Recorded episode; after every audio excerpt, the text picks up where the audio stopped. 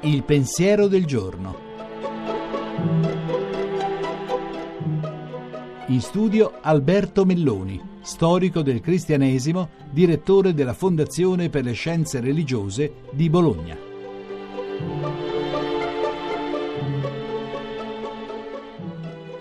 Il nichilismo islamista, che chiamiamo terrorismo, ha colpito a Nizza con una ferocia inaudita la ferocia che tante volte, quando noi non ce ne siamo accorti, ha colpito altre città del mondo come Baghdad, le terre dei poveri a cui spesso non guardiamo. Un delitto, quello di Nizza, nel quale sono stati uccisi dei bambini, cercati con la ferocia di chi vuole assassinare le giovani vite, le vite innocenti, quelle degli angeli. Questo tipo di delitto e questa uccisione dei bambini, oltre a suscitare orrore, fa vedere qualche cosa però di più profondo di questo delitto, nel quale c'è senz'altro la follia, come è ovvio, c'è il delirio religioso, come tutti quanti vedono, c'è il fondamentalismo e la propaganda, che passa attraverso il web, ma c'è anche qualcosa di più radicale, di più profondo, qualcosa di demoniaco che chiama una resistenza spirituale tutti quanti, perché in ogni vita è possibile resistere a quello spirito diabolico che fa pensare che la vita stessa, quando è di un altro, non conta nulla.